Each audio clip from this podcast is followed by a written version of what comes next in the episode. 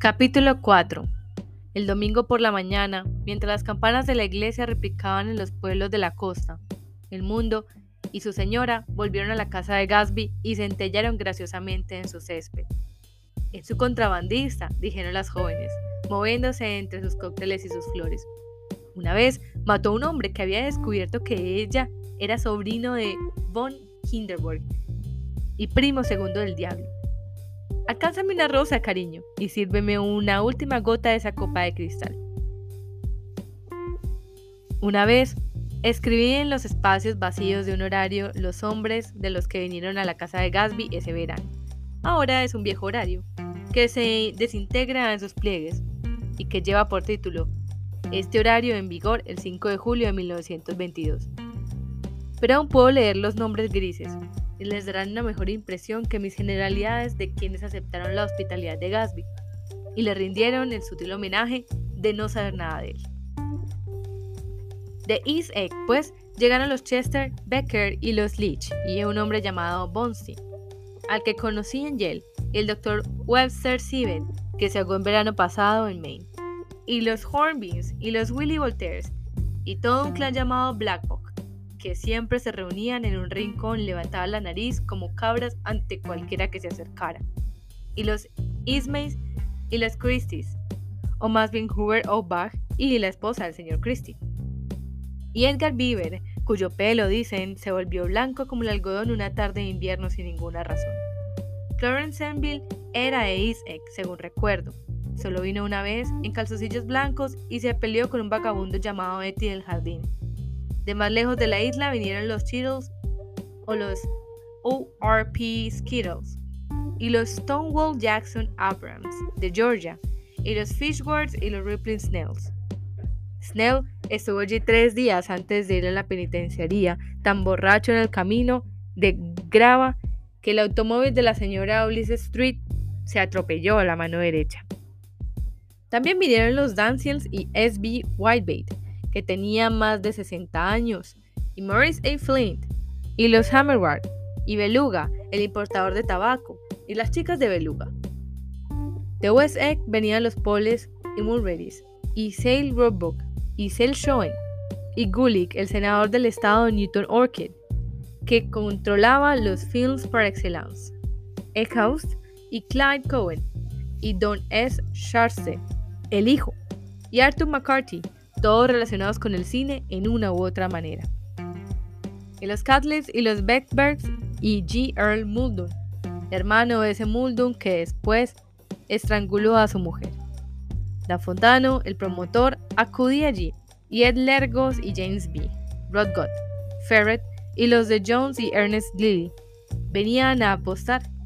Y cuando Ferret se metía en el jardín significaba que estaba limpio y que Associated Traction tendría que fluctuar con beneficio al día siguiente. Un hombre llamado Kilplicker estuvo allí tan a menudo y durante tanto tiempo que llegó a ser conocido como el huésped. Yo dudo que tuviera otra casa. De la gente del teatro se encontraban Gus Weiss y Horace O'Danan, y Lester Meyer y George Dockley, y Francis Bull.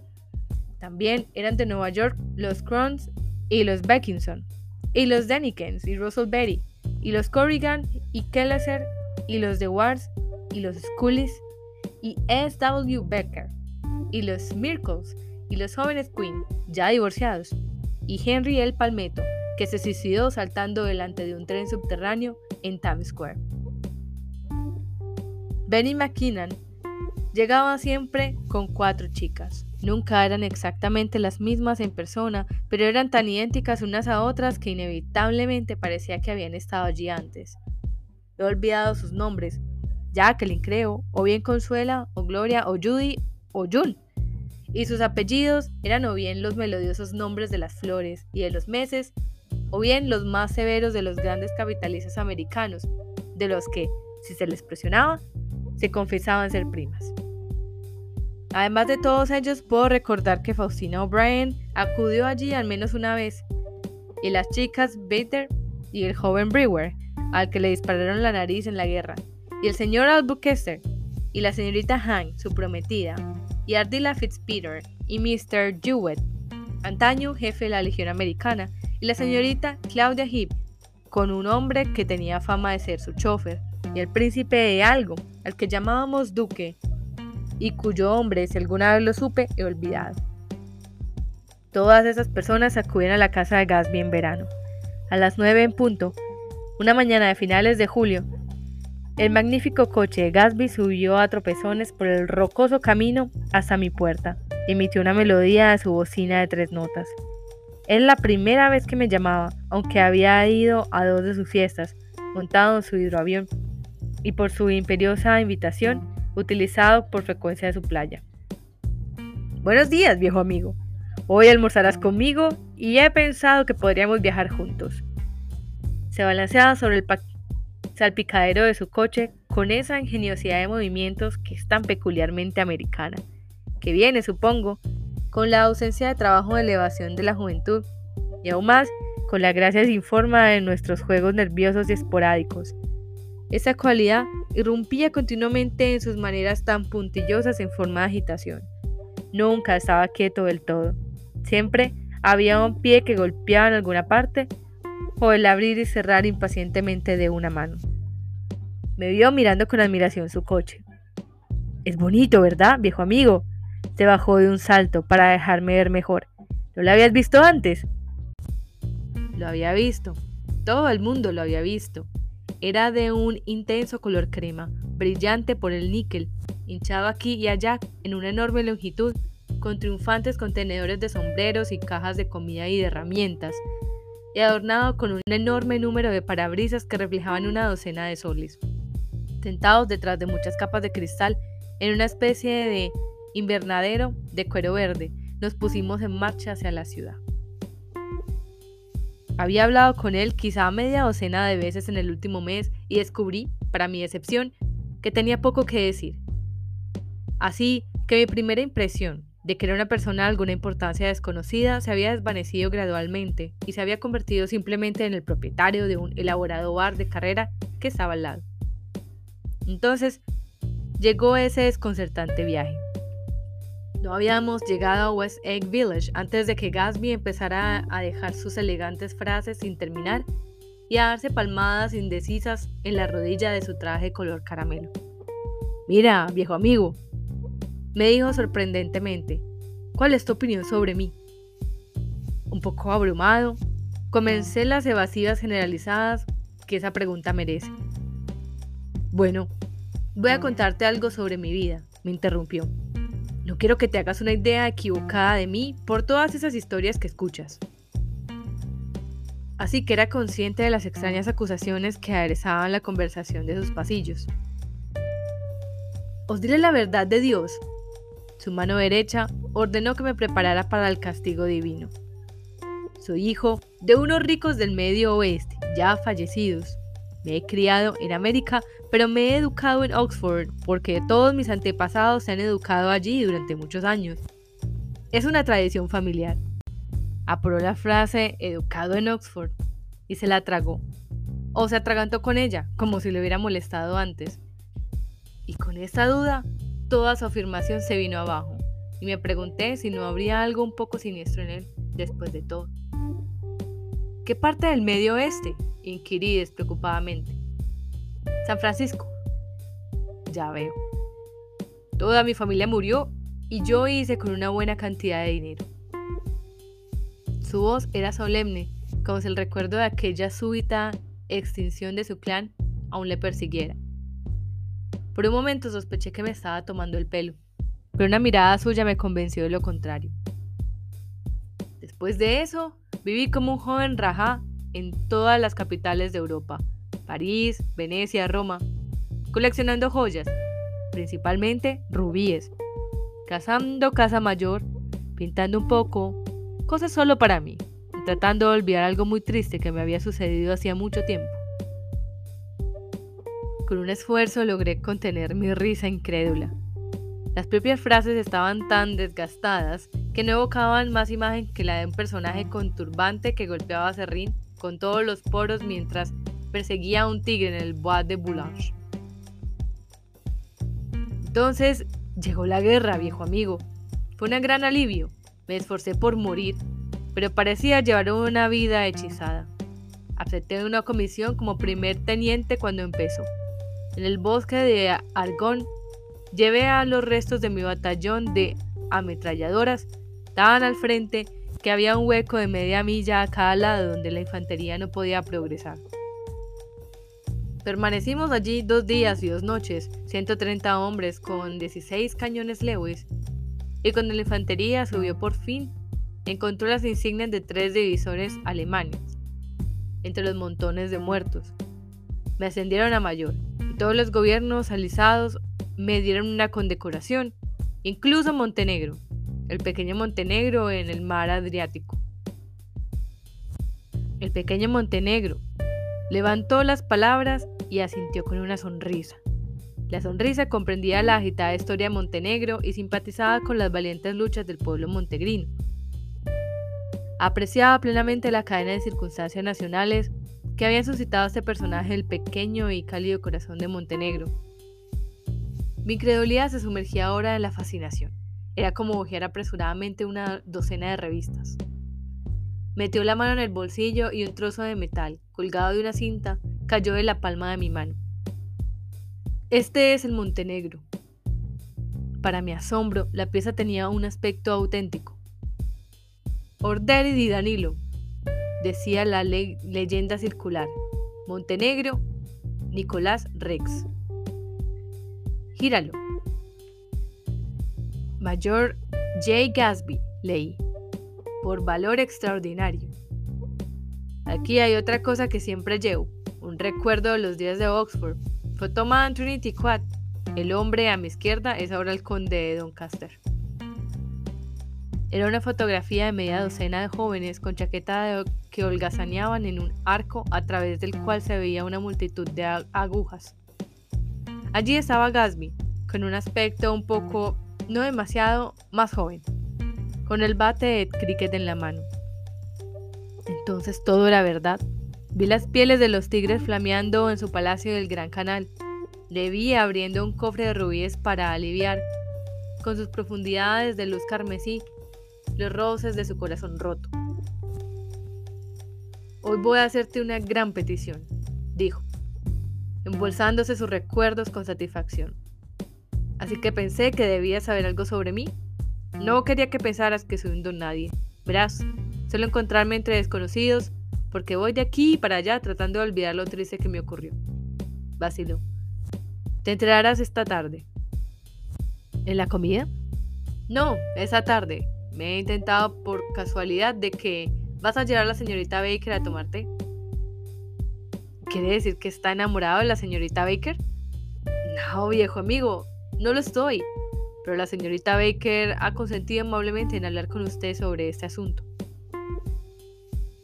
No tenía la menor idea de qué era este asunto, pero estaba más molesto que interesado. No había invitado a Jordan a tomar el té para hablar del señor J. Gasby.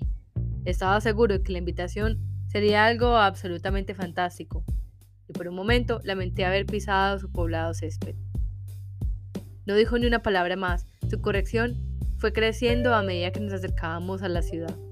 Pasamos por el puerto Roosevelt, donde se deslumbraron los barcos oceánicos de bandas rojas, y avanzamos a toda velocidad por una berreada empedrada, bordeada por los oscuros e indeseados bares de los descoloridos primeros años del siglo XX. Luego, el Valle de las Cenizas se abrió a ambos lados de nosotros y tuve la oportunidad de ver a la señora Wilson, que se esforzaban en la bomba del garaje con una vitalidad jadeante mientras pasábamos. Con los guardabarros desplegados como alas, esparcimos la luz a través del medio Astoria, solo la mitad, porque mientras nos desviábamos entre los pilares del tren elevado, oí el familiar Yuxpat de una motocicleta, y un frenético policía se puso al lado. Muy bien, viejo amigo, dijo Gasby. Redujimos la velocidad. Sacando una tarjeta blanca de su cartera, la agitó ante los ojos del hombre.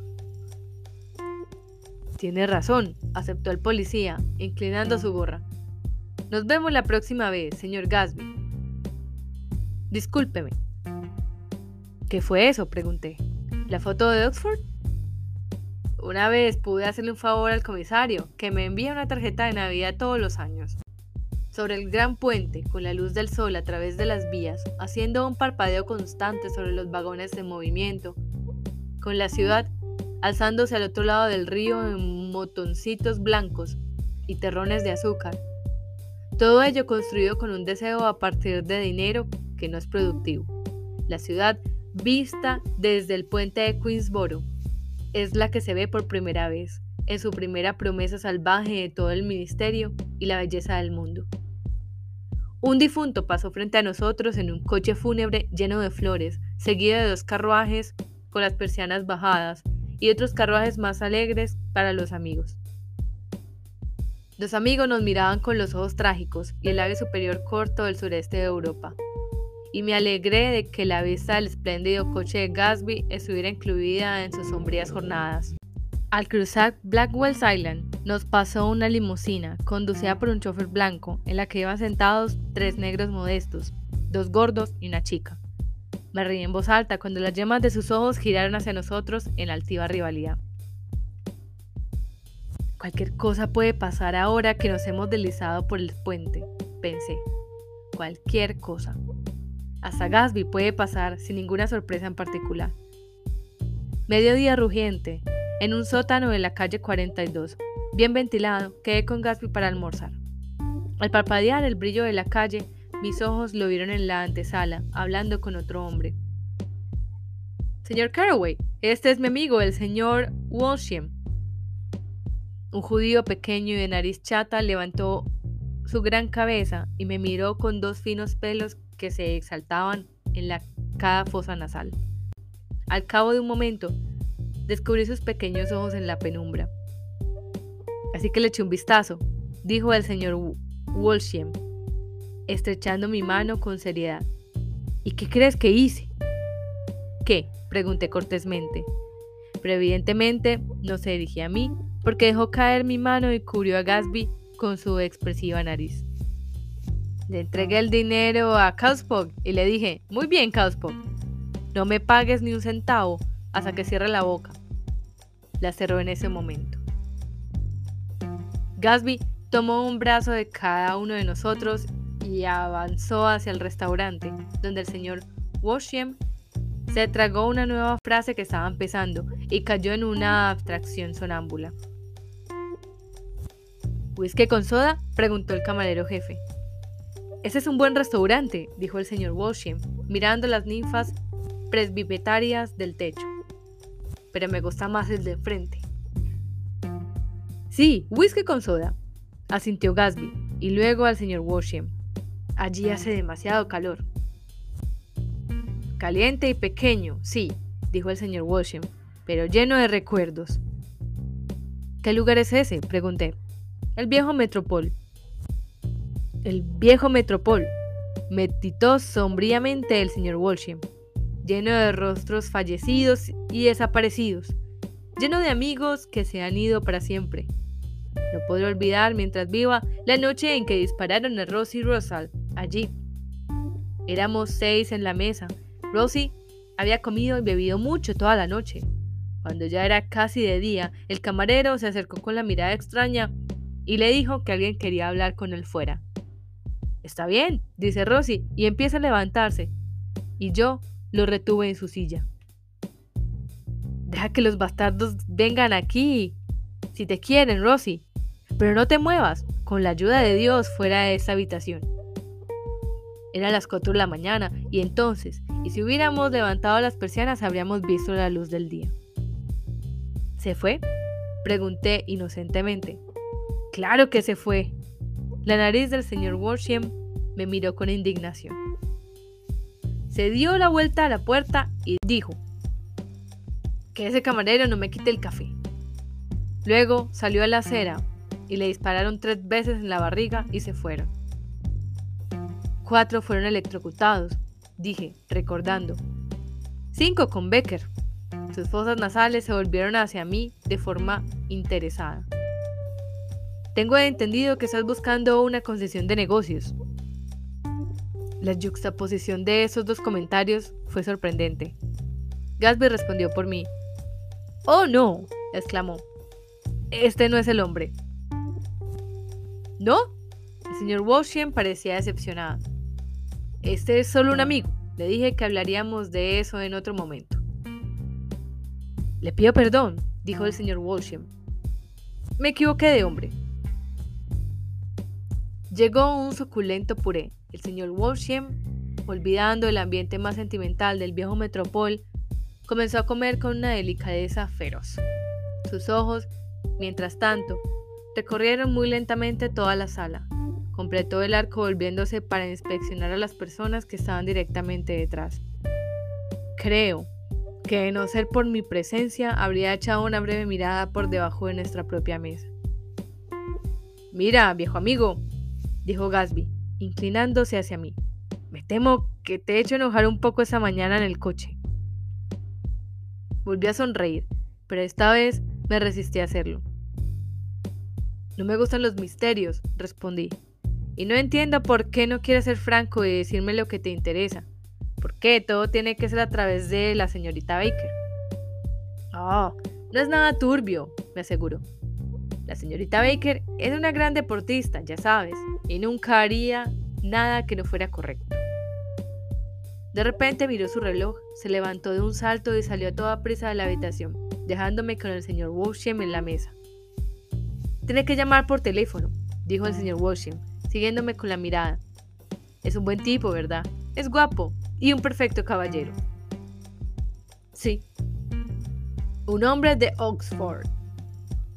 Oh. Fue el colegio Oxford de Inglaterra. ¿Conoces el colegio Oxford? He oído hablar de él. Es uno de los colegios más famosos del mundo. ¿Conoces a Gatsby desde hace mucho tiempo? Pregunté. Varios años, respondió de forma gratificante. Tuve el placer de conocerlo justo después de la guerra, pero supe que había descubierto un hombre de buena educación después de hablar con él una hora. Me dije, este es el tipo de hombre que te gustaría llevar a casa y presentar a tu madre y a tu hermana. Hizo una pausa. Veo que estás mirando los botones de mis puños. No los había mirado, pero lo hice ahora. Estaban compuestos por piezas de marfil extrañamente familiares, los mejores especímenes de molares humanos, me informó.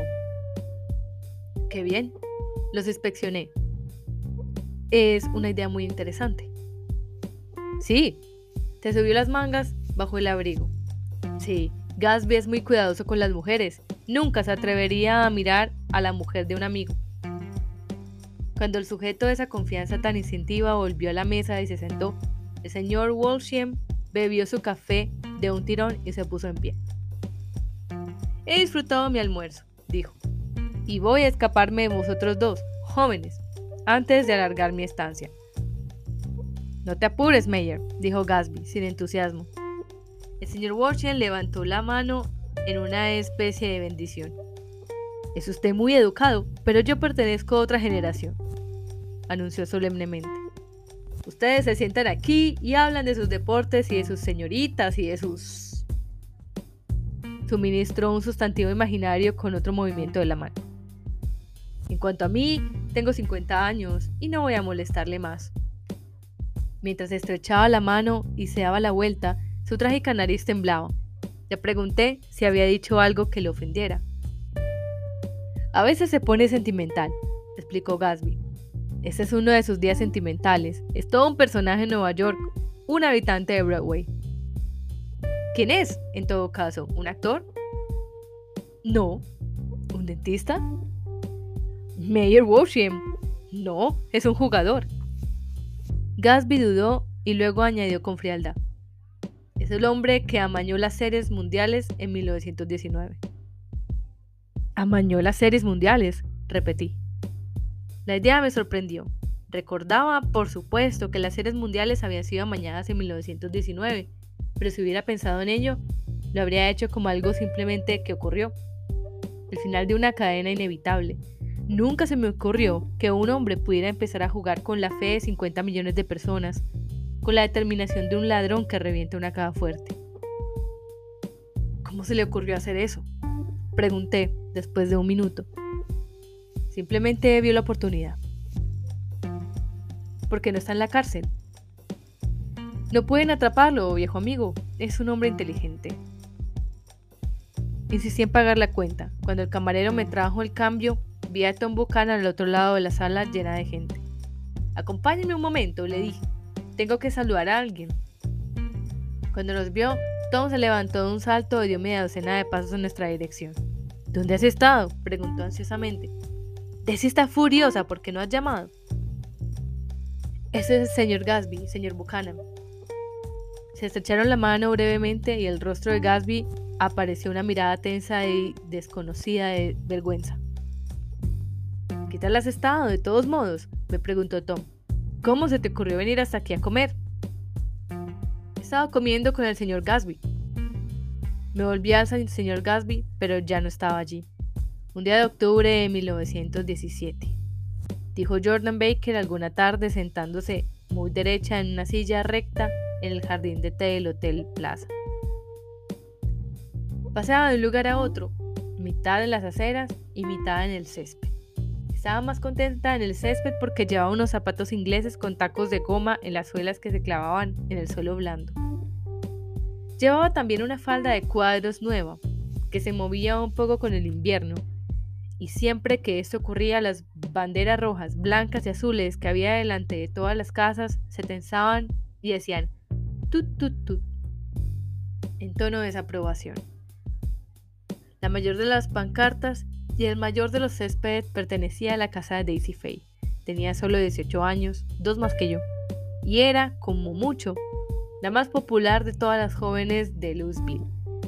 Vestía de blanco y tenía un pequeño roster blanco, y durante todo el día el teléfono sonaba en su casa y los excitados jóvenes oficiales de Camp Taylor exigían el privilegio de acaparar su atención esa noche. Como sea, por una hora.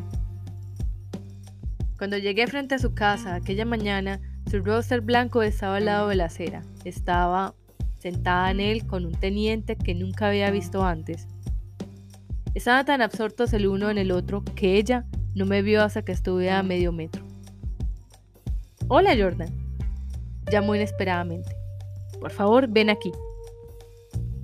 Me sentí halagada que quisiera hablar conmigo, porque de todas las chicas mayores, era la que más admiraba. Me preguntó si iba a ir a Cruz Roja a hacer ventajes. Sí, lo iba a hacer. Entonces, ¿les diría que ella no podía ir ese día? El oficial miró a Daisy mientras ella hablaba. De una manera que toda joven quiere que la miren alguna vez. Y como me pareció romántico de recordarle el incidente desde entonces. Se llamaba Jay Gasby y no volví a poner los ojos en él durante más de cuatro años. Incluso después de haberlo conocido en Long Island, no me di cuenta de que era el mismo hombre. Esto fue en 1917. Al año siguiente yo ya tenía unos cuantos pretendientes y empecé a jugar en torneos, así que no veía a Daisy muy a menudo. Ella iba con un grupo un poco mayor cuando iba con alguien. Circulaban rumores sobre ella, como que su madre la había encontrado haciendo la maleta una noche de invierno para ir a Nueva York a despedirse de un soldado que se iba al extranjero se lo impidieron. Pero no se habló con su familia durante varias semanas. Después de eso no volvió a juguetear con los soldados, sino solo con unos cuantos jóvenes de la ciudad, de pies planos y cortos de miras, que no consiguieron entrar en el ejército. En el otoño siguiente volvió a ser feliz, tan feliz como siempre. Tuvo, un debut en sociedad después del armisticio y en febrero se comprometió presumiblemente con un hombre de Nueva Orleans. En junio se casó con Tom Buchanan en Chicago, con más pompa y ceremonia de lo que Louisville habría conocido nunca. Vino con 100 personas en cuanto cuatro coches privados y alquiló toda una planta del Hotel Mulbach. Y el día antes de la boda, le regaló un collar de perlas valorado en 350 mil dólares. Yo era la dama de honor. Entré en la habitación media hora antes de la cena nupcial y la encontré tumbada en la cama tan encantadora como la noche de junio, con su vestido floreado y tan borracha como un mono. Tenía una botellada soter en la mano y la carta en la otra. Congratúlame, murmuró. Nunca he bebido antes, pero oh, cómo lo disfruto. ¿Qué pasa, Daisy? Estaba asustada, te lo aseguro. Nunca había visto una chica así. Toma, querida, rebuscó en una papelera que tenía sobre la cama y sacó el collar de perlas. Llévalas abajo y devuélvelas a quien sea que le pertenezcan.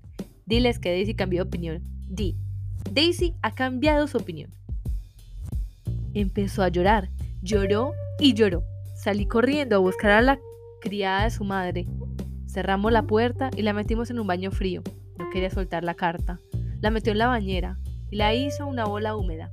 Y solo me dejó dejarla en la jabonera cuando vio que se hacía pedazos como la nieve. Pero no dijo nada más. Le proporcionamos alcohol de amoníaco y le pusimos hielo en la frente y la volvimos a colocar en su vestido. Y media hora después, cuando salimos de la habitación, las perlas estaban alrededor de su cuello y el incidente había terminado. Al día siguiente, a las 5, se casó con Tom Buchanan sin ni siquiera temblar y emprendió un viaje de tres meses a los mares del sur. Los vi en Santa Bárbara cuando volvieron y pensé que nunca había visto una chica tan loca por su marido. Si él salía de la habitación durante un minuto, ella miraba a su alrededor con inquietud y decía, ¿A dónde ha ido Tom? Y ponía la expresión más abstraída hasta que lo veía entrar por la puerta.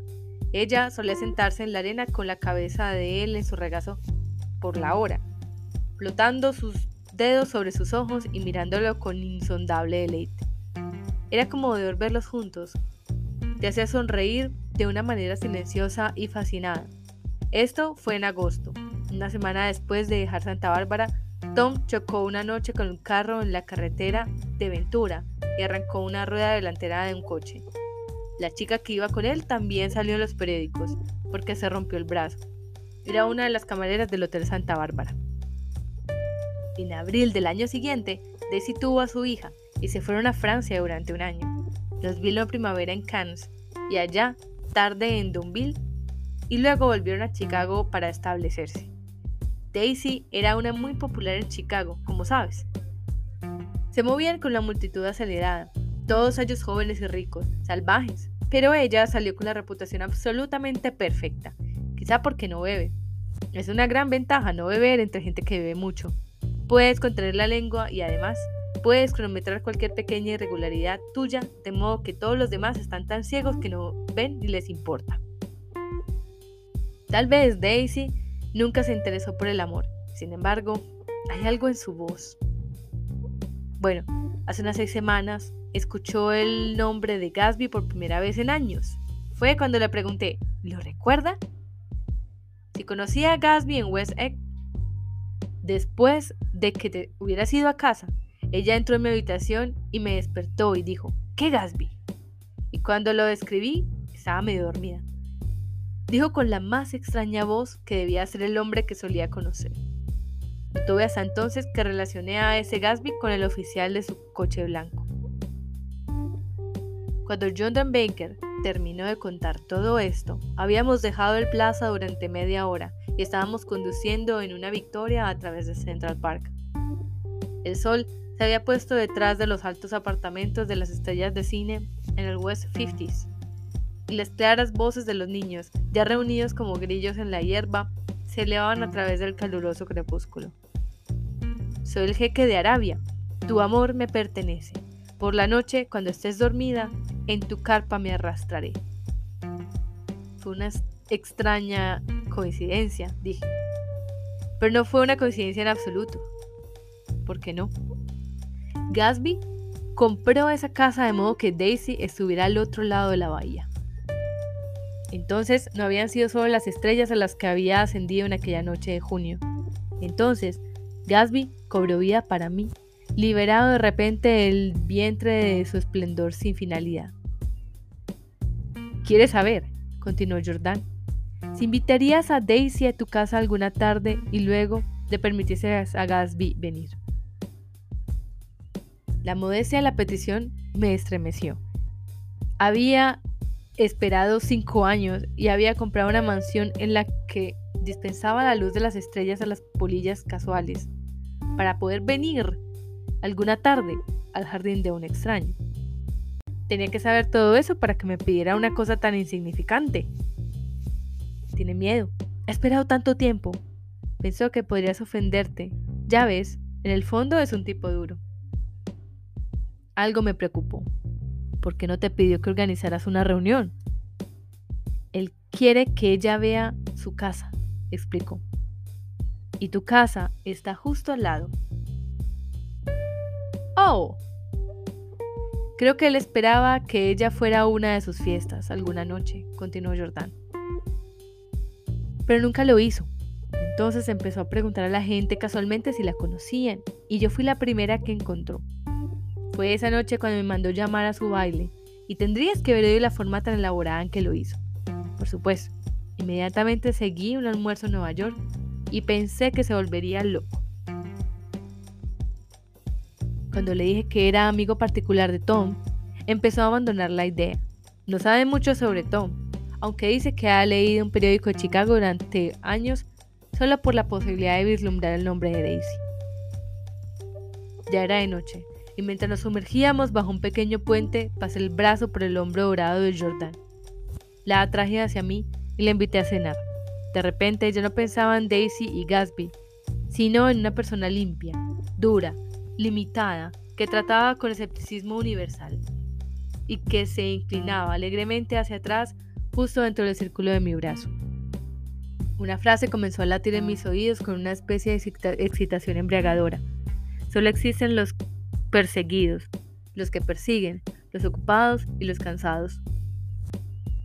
Y Daisy debía tener algo en su vida, me murmuró Jordan. ¿Quiere ver a Gatsby? Ella no debe saberlo. Gatsby no quiere que lo sepa. Solo debe invitarla a tomar el té. Pasamos una barrera de árboles oscuros y luego la fachada de la calle 59, un bloque de delicada luz pálida, se asomó al parque. A diferencia de Gatsby y Tom Buchanan, yo no tenía ninguna chica cuyo rostro incorpóreo flotaba a lo largo de las cornisas oscuras y los letreros cegadores, por lo que atraje a la chica a mi lado, apretando los brazos.